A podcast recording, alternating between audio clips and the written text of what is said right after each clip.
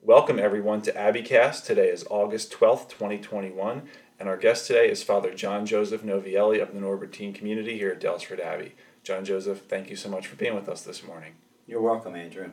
It's Happy nice- to be here. Absolutely. It's nice to have you on. And just to give our listeners and viewers a little bit of background about these last few podcasts that we've been doing, I guess you could look at, at them as a series of sorts, um, beginning really with uh, uh, Abbot Dominic and then even Father Andrew and Abbot Dominic, how we kind of talked about their families and their spiritual life and their families. That's really evolved now into conversations more honed in on vocation and uh, vocation in the larger sense, but also in terms of professed religious life here as a Norbertine at Daylesford Abbey and what has led all of the different Norbertines, in a sense, to their vocation here as a priest at the Abbey. Uh, so today we have with us Father John Joseph, and uh, we'd just like to know what was your family like growing up when it came to the presence of faith in the household, and how did that shape you when it came to discerning your vocation as a Norbertine? Well, thank you, Andrew, and happy to be with you uh, today. Um, yes, when I reflect back on my vocation story, I always address it God right straight with crooked lines. Like and um, because I think that kind of sums up my vocation story.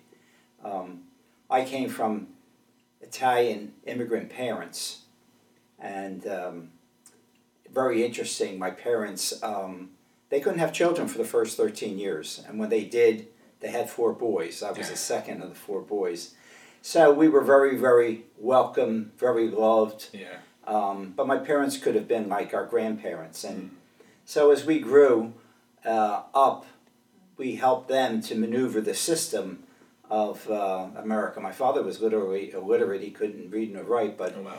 he uh, became a first-class pipe fitter at Atlantic Refining Company. The, right now, I guess it's Sunoco. hmm But um, but they were loving, loving, caring parents, and um, they lived their faith. Mhm. They lived their faith. Um, they went to church every Sunday. They sent all of us to Catholic school. Mhm. And I must say, besides my parents, um, the Immaculate Heart of Mary sisters had a great influence Okay. on me. Of course, you went to grammar school, and in those days we had sisters all throughout eighth grade. And, and as all you had to tell them is you, you were interested in becoming a priest, and uh, your grade level went up, I think. So, um, but I was interested in uh, becoming a priest from a very early age. As a matter of fact, I found this little booklet um, that has my name on it, and it's probably um, before I even made my first communion or in Wow. preparation for the first communion. Um, and they have little pictures you had to color in, and uh, a little chalice and ciborium on it. I don't even know if I could spell my name properly at that time. So about how old were you? Like seven or eight, maybe? I don't even think I was that old. Wow. Um, and there's a picture of, I don't know if it's supposed to be a priest or an older boy with incense in his hand, and I have written on the bottom, This is what I want to be someday. I spelled some, S U N. Um, but at any rate, at a very early age, I felt called to um, be a priest. So what was it in particular? Was it uh, the presence of the faith in your household? Was it witnessing mass? Was it some interactions you had with priests? I think it was all of those. Okay. It was all of those. It wasn't one main thing. Mhm. And as a, a grammar school kid, I started to go to daily mass, Okay. seven fifteen mass, and then I became an older boy. And uh, you know, I didn't achieve well academically. I was never a straight A student. I was in the middle of the road. But um, being an older boy, I exceeded hmm and uh, I had a lot of appointments, as we called them uh, those days, and um, was even MC at the different functions. So, Oh wow. so yeah, so I was, um, you know, called upon to do a lot of uh, ministerial work at the young age. Now remember, this is the Tridentine Mass, Okay. and uh, you know the parishes were very big. We Mm. had seven priests in our parish, hmm and we had about twenty thousand people.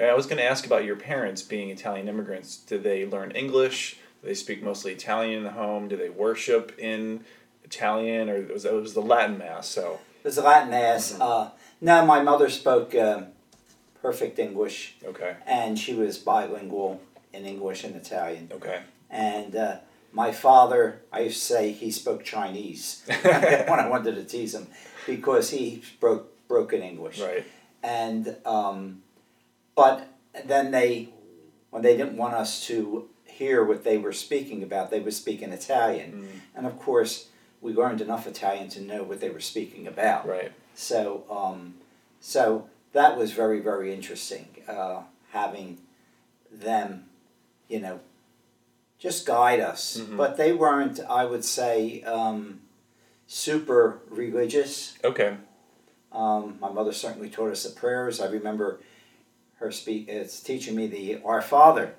in Italian and in English. Mm, One of the first prayers I remember. mhm, And uh, so, you know, we had um, religious articles throughout the house. Remember a little bust of Mother Cabrini, mhm, an Italian saint, of course. But um, just they lived out their goodness. Mhm. They lived out their goodness and their faith. mhm, Um, and that was reinforced by going to Catholic school mhm, and um, learning more about our faith. So, you know, that continued through, and then we went to high school. So, after grammar school, going to high school, myself and my three brothers all graduated from a Norbertine school with Southeast Catholic when we first went there. Now you said you are the Second, second second. of those, So, and how far apart? we're about three years apart. Okay, all right. We're about three years apart. So apart. some of you may have been in school together then. Yes. Okay. Yes. So uh, I remember when I was a senior, my brother Robert was a, a freshman, and um, so I remember, you know, so we were in school together hmm uh, some of some of the times, Mhm. and uh, and my brothers are wonderful. They're uh, very good Catholics, even to this day. I always say they're better Catholics than I am.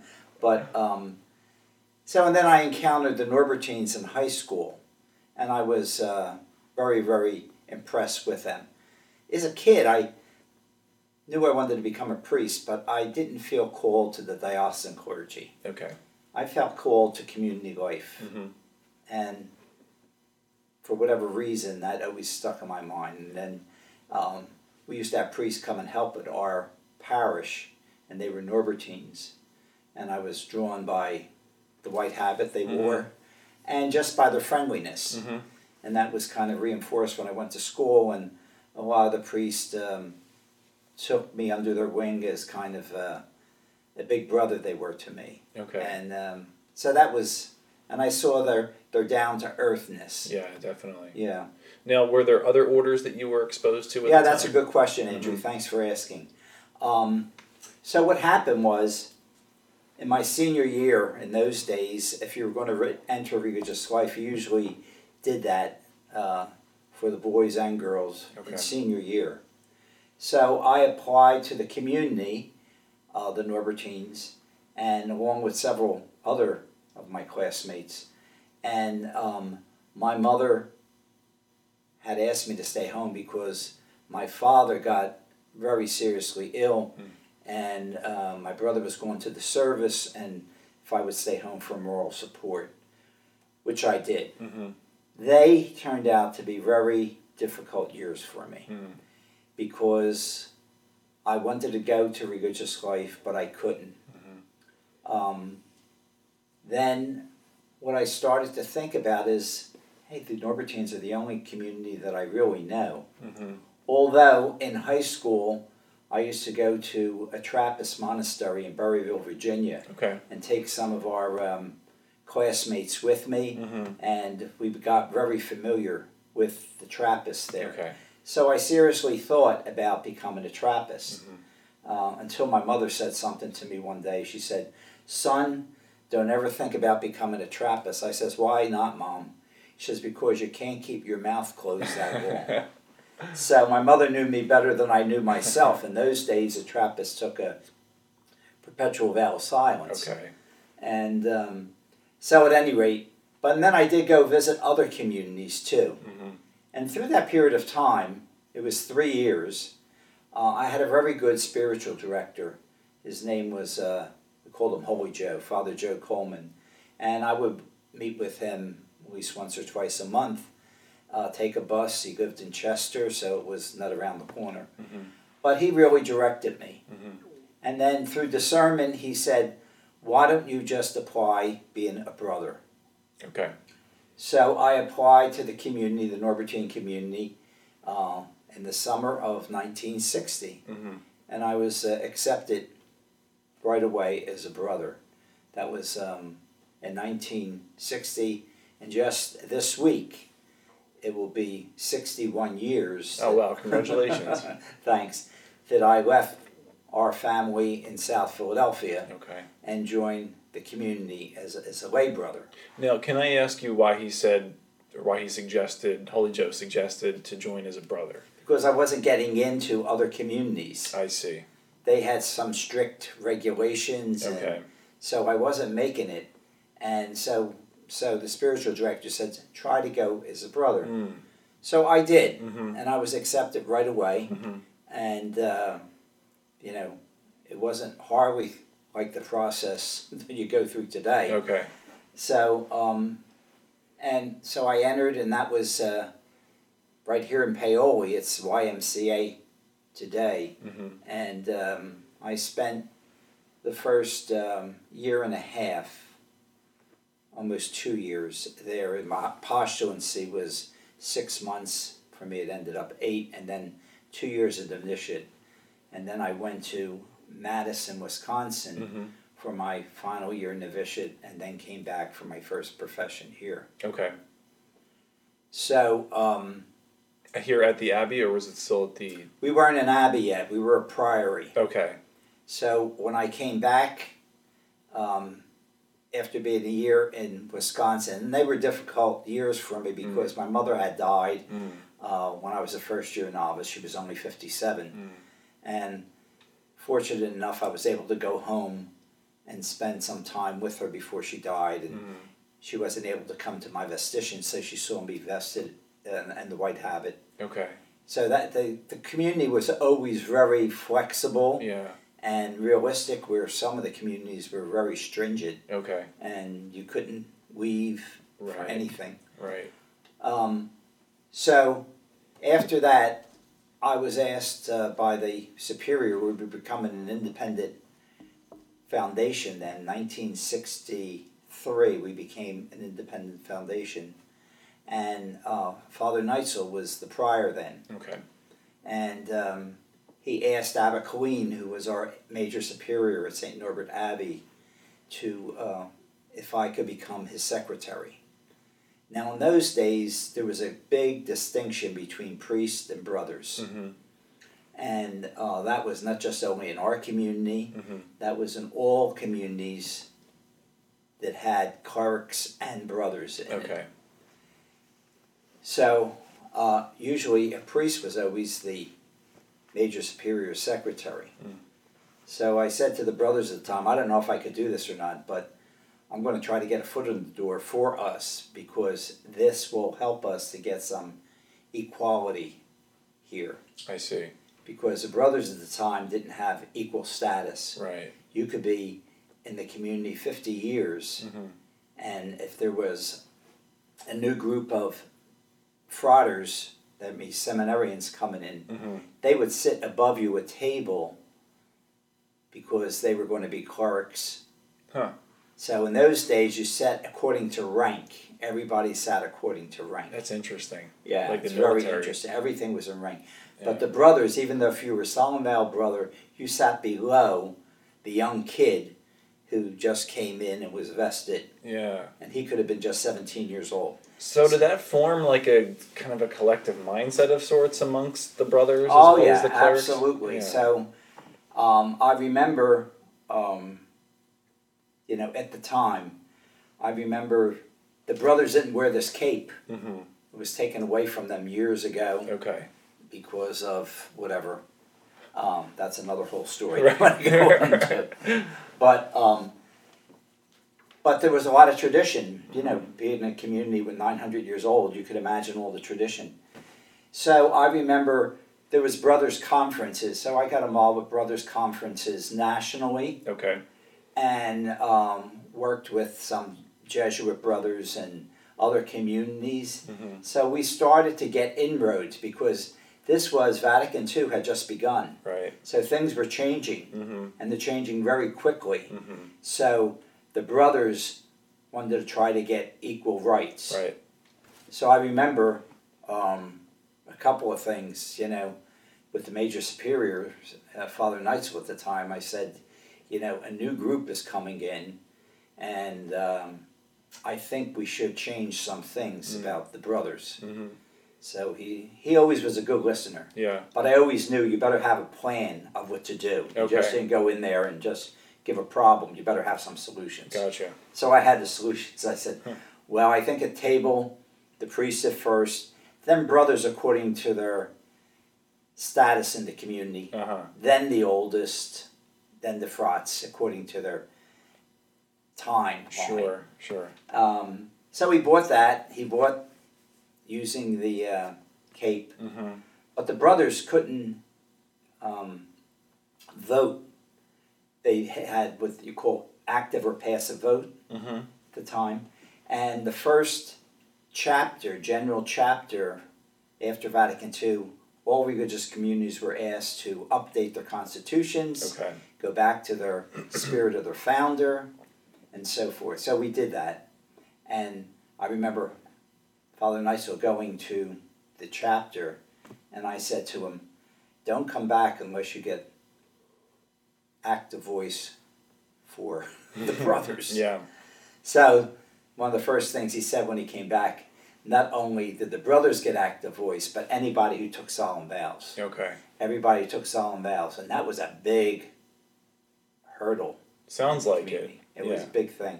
So, everybody was on equal status who had solemn vows. So was it Vatican II that really pushed for that change of greater equality throughout right. religious life? Vatican II was a, Okay. a turning point Mm-hmm. in so many areas. Uh, you know, before that time, this church was pretty static. Yeah. insofar that, you know, one of the bishops, I think Cardinal Ottaviani, had a, a motto, Semper Idem, always the same. Mm. Like there's never any change. well, after Vatican II, you know, everything changed. yeah. And uh, things that we didn't even expect. But at any rate, um, you know, so and then the brothers had equal status with the, the clerics Mm-hmm. you know.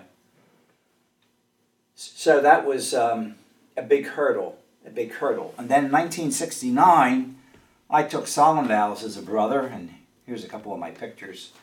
There's a picture of my family, my father and brothers, and uh, and this was part of the solemn vows is you prostrate. That's a sign of total commitment to the Lord and taking your vows. Mm.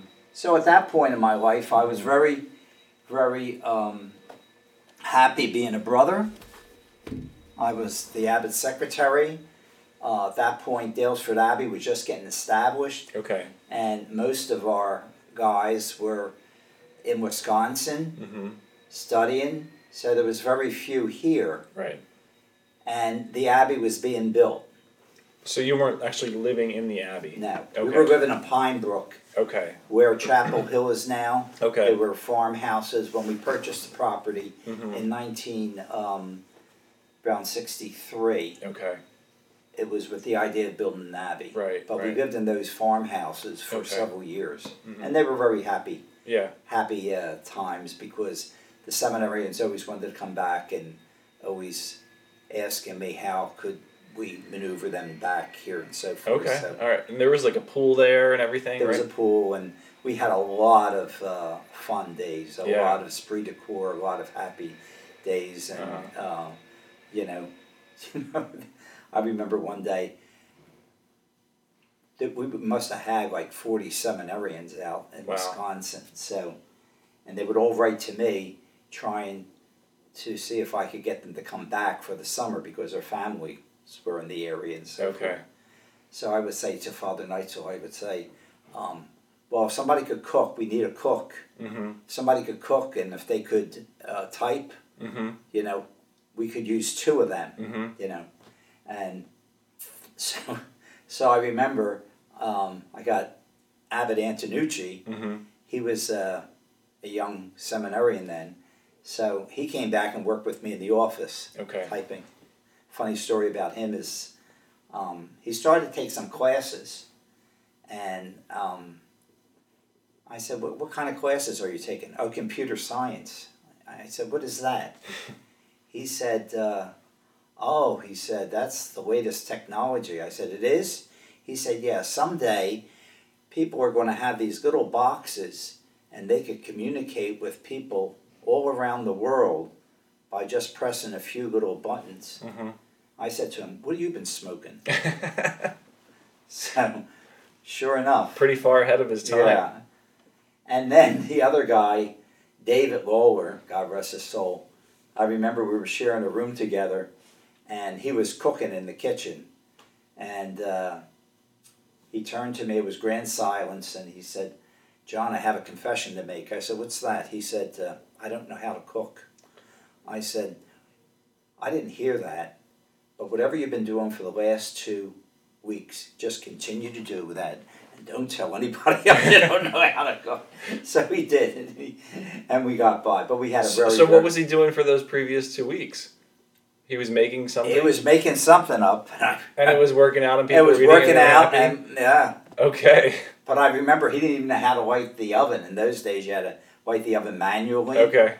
So, so he put his head in the oven, light the match, and turned on the gas, Oh jeez. and put the match in, and the thing blew up and kind of scorched his hair. Thank God he didn't get hurt. Oh my gosh. Yeah. but I mean, he didn't know really how to operate. That's funny. So, but they were happy days, and then Uh-huh. moving into the abbey was uh, another, you know, happy happy moment. So, that was Solemn Vows was in '69, Mhm. And um, I started getting involved in ministerial work. Okay. What People- kinds of ministries? You know, people would meet me, and um, I remember married couples would start coming to me for marriage counseling. Mm-hmm. I had a little training, but not much. Mm. I had more common sense. Sure. And uh, so I remember starting to do individual and marital counseling. Mm-hmm. And then people would ask me to go to the hospital, Okay. and but I couldn't anoint them or hear their confession. I remember I had to take a priest with me. Mm. So I thought maybe this is God's calling me. Mm-hmm. And I remember a specific moment in that period of time that Mhm. um, I was coming back from my brother's house. He lived in Mayfair. That's about 45 minutes away. Sunday dinner. I was just riding the car, you know, reflecting. And I was real near City Line Avenue. And I heard a voice, you know, saying in my inner soul, I want you to be ordained. Mm. And I I, I was very, very upset with that because I was very settled in what I was doing. Okay. I remember saying to the Lord, didn't I do enough? Mm. I just taken solemn vows, uh, you know, a year ago. Mm-hmm. And, and then the Lord said to me, you know, I will be with you. I will be with you. So, and in those days, I, um, I just couldn't leave what I was doing and, Yeah. and go away to a seminary or to go to Wisconsin because we were getting founded here. Mm-hmm. So I started to take afternoon and evening classes at Villanova and um, different places. Mm-hmm. So and, and then tutorial classes. Okay. So in those days, uh, many of us had tutorial classes. We didn't get an MDiv like, you know, like they do today full time. Okay. Many of our men taught us, Okay. you know, So it was Uh, kind of like just what you needed to know just to, what to you keep needed you to moving know. along that and, track towards right, so there were specific uh, courses you needed in philosophy. We Mhm. needed that at those time five specific courses, and specific courses for theology. So Sure. if, if we didn't have a priest teaching us those courses, if they weren't qualified, we had to go find them. Okay. So homiletics we didn't do here. I Mm. remember going to St. Charles Seminary hmm for some of that, and uh, so it was it was very interesting. Yeah. Then finally, I said to Father Neitzel, I said I need a year off to complete these studies, and because I was not only secretary then, then I became treasurer Okay. and secretary, and so we combined the the uh, two functions, but then um, as we grew, we had to separate them Okay. to different positions. Mhm. So yeah, you. It sounds like you were already very well ingrained within the community before seeking ordination. Oh yeah, I was Yeah. I was very, very much, and then in 1974, I was ordained with Abbot Dominic and Father Blaise Krautsack. Here's my ordination picture, and uh, let me see if we have some pictures in here. Yeah, so we were the three of us ordained together and the front page of the book, that was Bishop McDevitt. He was ordaining uh, bishop. So, So that was a very happy time. And that's us. May of '74. And when was it that you were driving towards City Line Avenue? That was about four years before. four years. Okay. That was like 1970. Okay. So it was four years before. Mhm.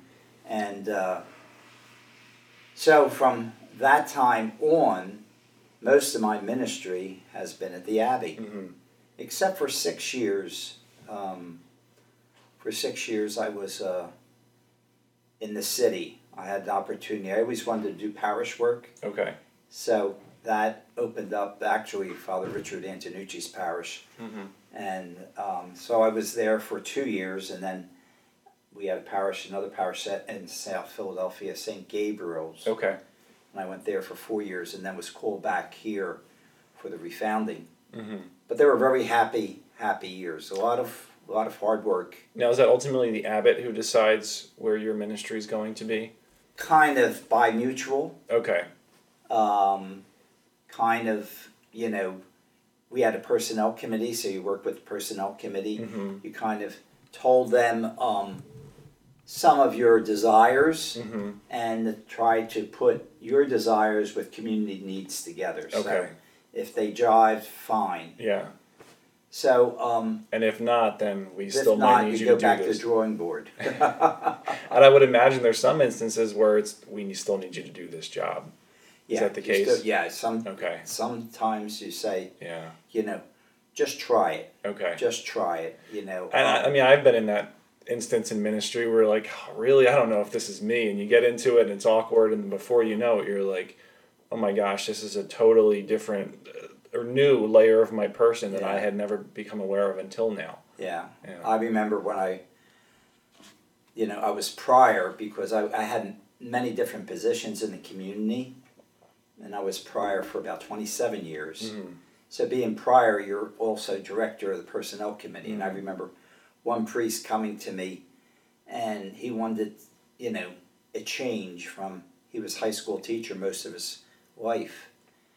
So I asked, I said, do you know, why don't you think of hospital ministry? I said, you really um, get a lot of spiritual benefits yourself, Mm-hmm. plus you could give so much. Mm-hmm.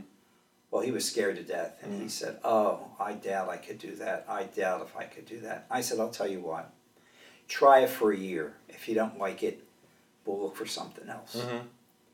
He tried it for a year and was there 15 years. He loved it. Yeah. So it was a matter of getting the self confidence. Right. I could shift from being a high school teacher to a hospital chaplain. Mm-hmm. It's different.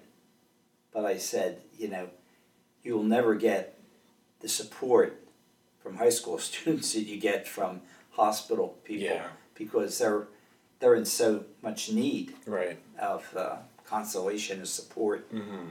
and the sacraments and your pastoral pastoral care. So, you know, so in the community, I, I did a lot of different uh, ministries Mm-hmm. but always involved with um, pastoral ministry. you Okay. know. I was involved with um, prison ministry. Okay.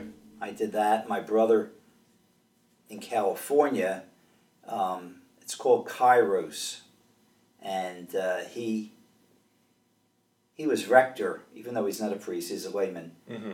They called him rector, and he wanted to give it a, a Catholic bent to Mm. it. Oh, so it's, it's not the Kairos or Kairos high school program or that most high it's, schools it's are the same name Okay. and kind of the same um, spirit, Mm-hmm. But an altogether different format. Gotcha. Altogether different format. It's to build Christian community. Mhm. That's the aim of both of them. Mm-hmm. But how they do it is different. Oh, I feel like I met someone this summer at a wedding that was telling me about that. Mm-hmm. Okay. All right. Okay, Sure. so Okay. they, so this was out in California. So, um, and it was right after 9-11 Mm, because the airports were vacant. right. People weren't flying, and uh, so I remember, oh, how can I let my brother down? You know, I have to go. Mm-hmm. And that was a great experience for Mm. me. Great experience for me. Uh, I bonded with, especially this one fella Mm-hmm. that till this day we communicate all the time. Oh, cool. He's back in prison, and uh, you know, but we became really good Okay.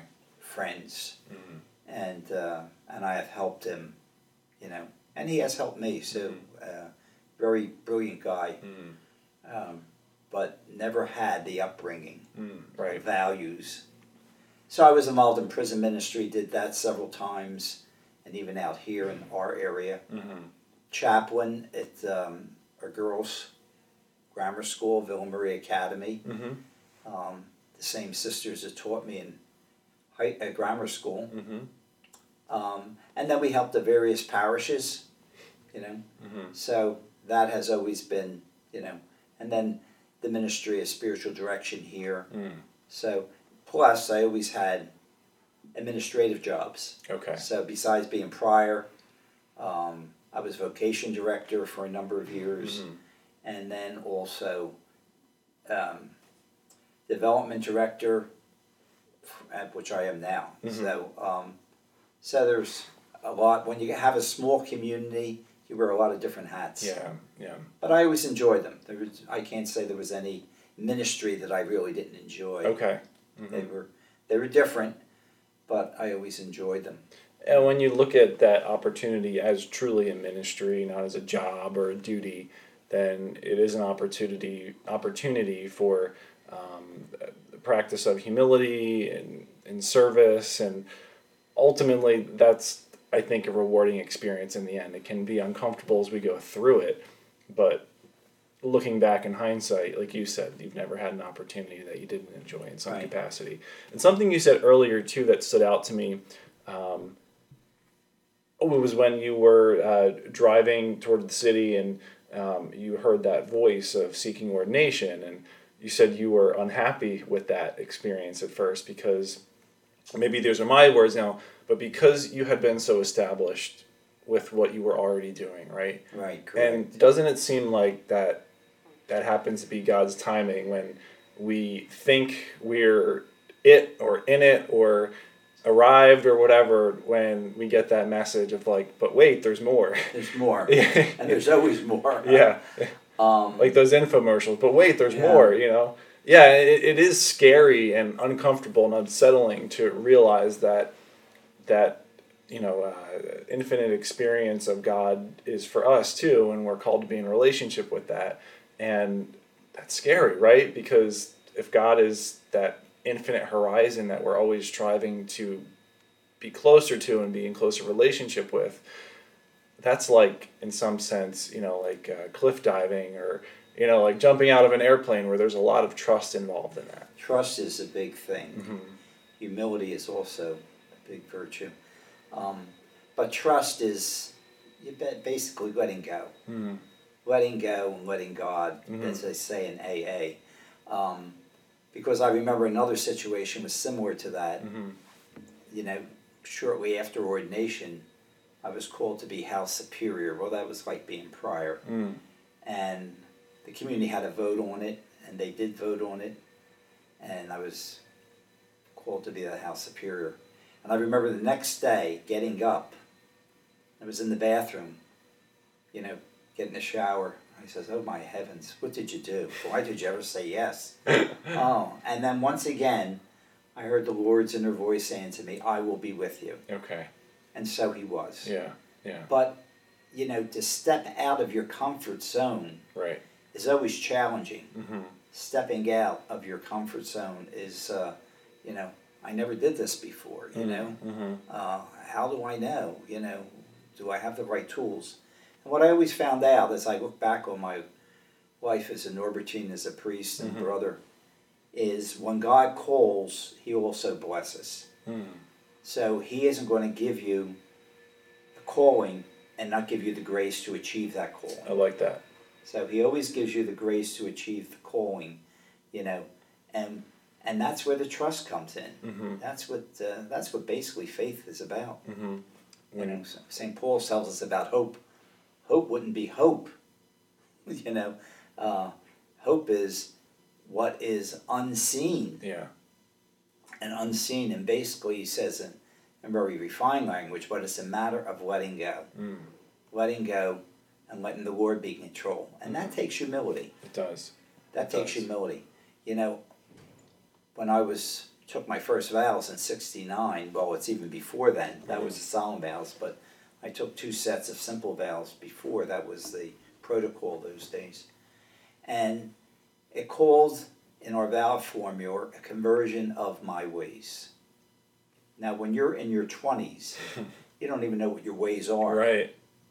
You get older and you get set in your ways. Mhm.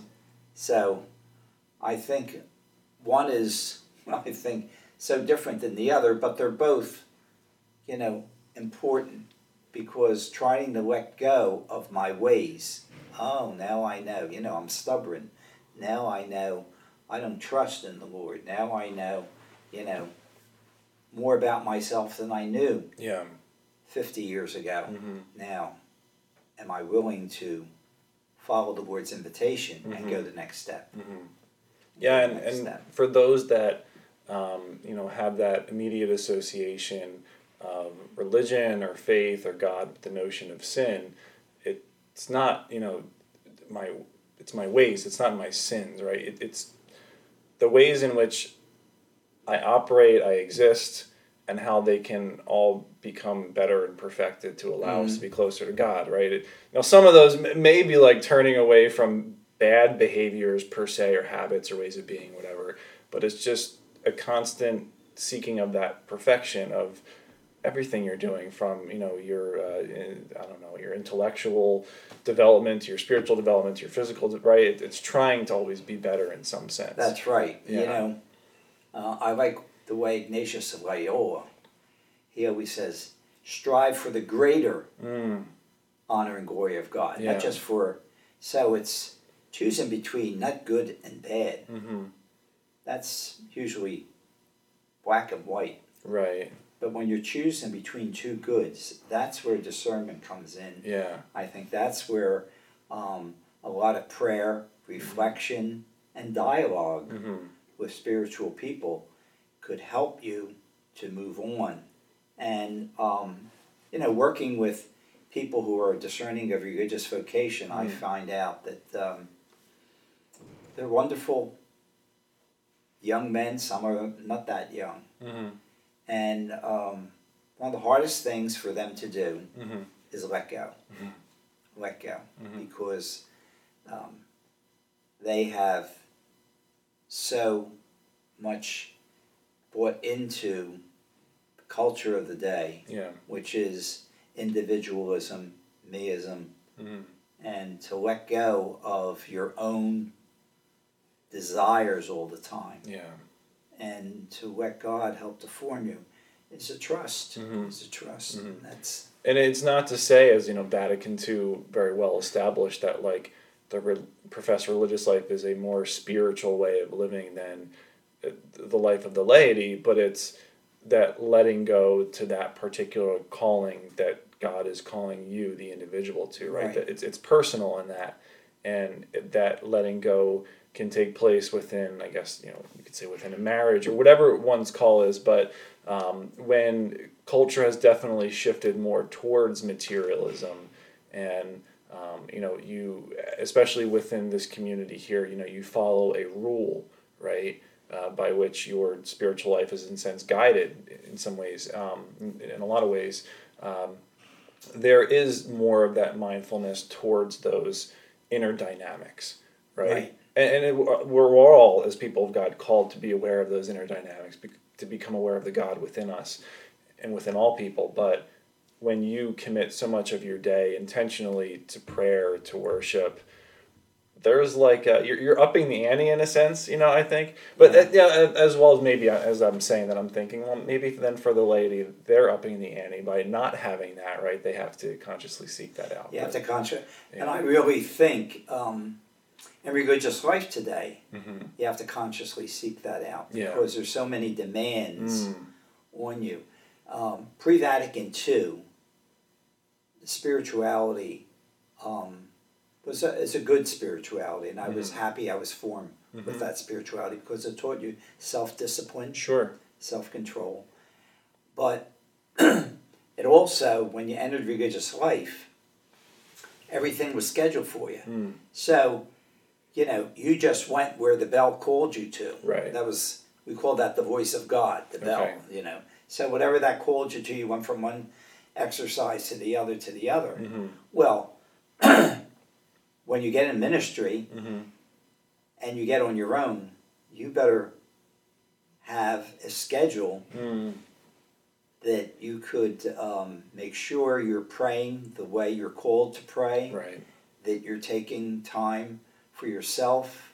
Mm-hmm. So you're not ministry just doesn't overcome you. Right. And for so many, I think priest religious ministry overcomes you mm-hmm. um, because it's so demanding and you know there's less to go around so you know yeah i mean as a layperson working in ministry that i found that to be the case yeah, personally it's, it's kind of like when you're always pouring out your cup to someone mm-hmm. else then you forget about yours and it can yeah, end up being and you full have to fill empty. your cup yeah you know? yeah so um, that's why it's so important you know i remember mother teresa she was so adamant about her sisters, she would say, Your sisters first, not social workers. Mm. You know, mm-hmm. so remember, your commitment is first and foremost to praise of God. Yeah. And prayer. Mm. You know, so or else you have nothing to give. Sure, sure. nothing to give. Yeah. Well, thank you for sharing your personal vocation journey with us today um, in going forward, maybe would you have any words of wisdom to offer for young men and women or anyone of any age that um, is uh, seeking to listen more intently to the Word of God for that call in their life? Yeah, thank you, Andrew, for asking that. You know, I took as my mon- mantra a long time ago um, just an ordinary prayer, you know, an ordinary prayer that we walk this life but once. Any good that you can do, any kindness that you can give, any love that you can show, do it now because I won't walk this way again. Mm. So the Lord gives us a lifetime to grow, to give, and to respond to His love. And I would say to any person who's thinking about religious life, you know, if God is calling, He will walk with you. Mm. And you know, when the Lord says in the gospel, anyone who has left mother, father, sister, brother, land for my sake will receive a hundredfold and life eternal. Well, I know in my 61 years that I certainly have received more than I have given. Mm-hmm. And the Lord will not be outdone in generosity. so I would invite people not to be scared, but to work through it. Yeah. You know, God does work straight with crooked lines, mm-hmm. and I mm-hmm. know from my own history. Um, there are going to be challenges, absolutely, but there's challenges in any way of life, mm-hmm. and you know that from married life. Oh, I yeah. mean, there's one challenge after another, mm-hmm. and you know, if we don't know how to deal with the challenges and make them opportunities of growth, we fold. mm-hmm. but rather saying these challenges are going to help me to grow in God's love and He will be directing me. So, my prayer for anybody who is uh, contemplating religious life, married life, mm-hmm. any calling that God would give is hang in there. God will see you through it. God bless you. Thank you so much for that, Father John Joseph, and for your time today. And like I said, for sharing your story. It's been a pleasure to get to know your story and what called you to your life here at the Abbey. Um, it's a pleasure to get to know all the Norbertines in this greater context this way. So I hope that our listeners and viewers at home appreciate it as much as I have.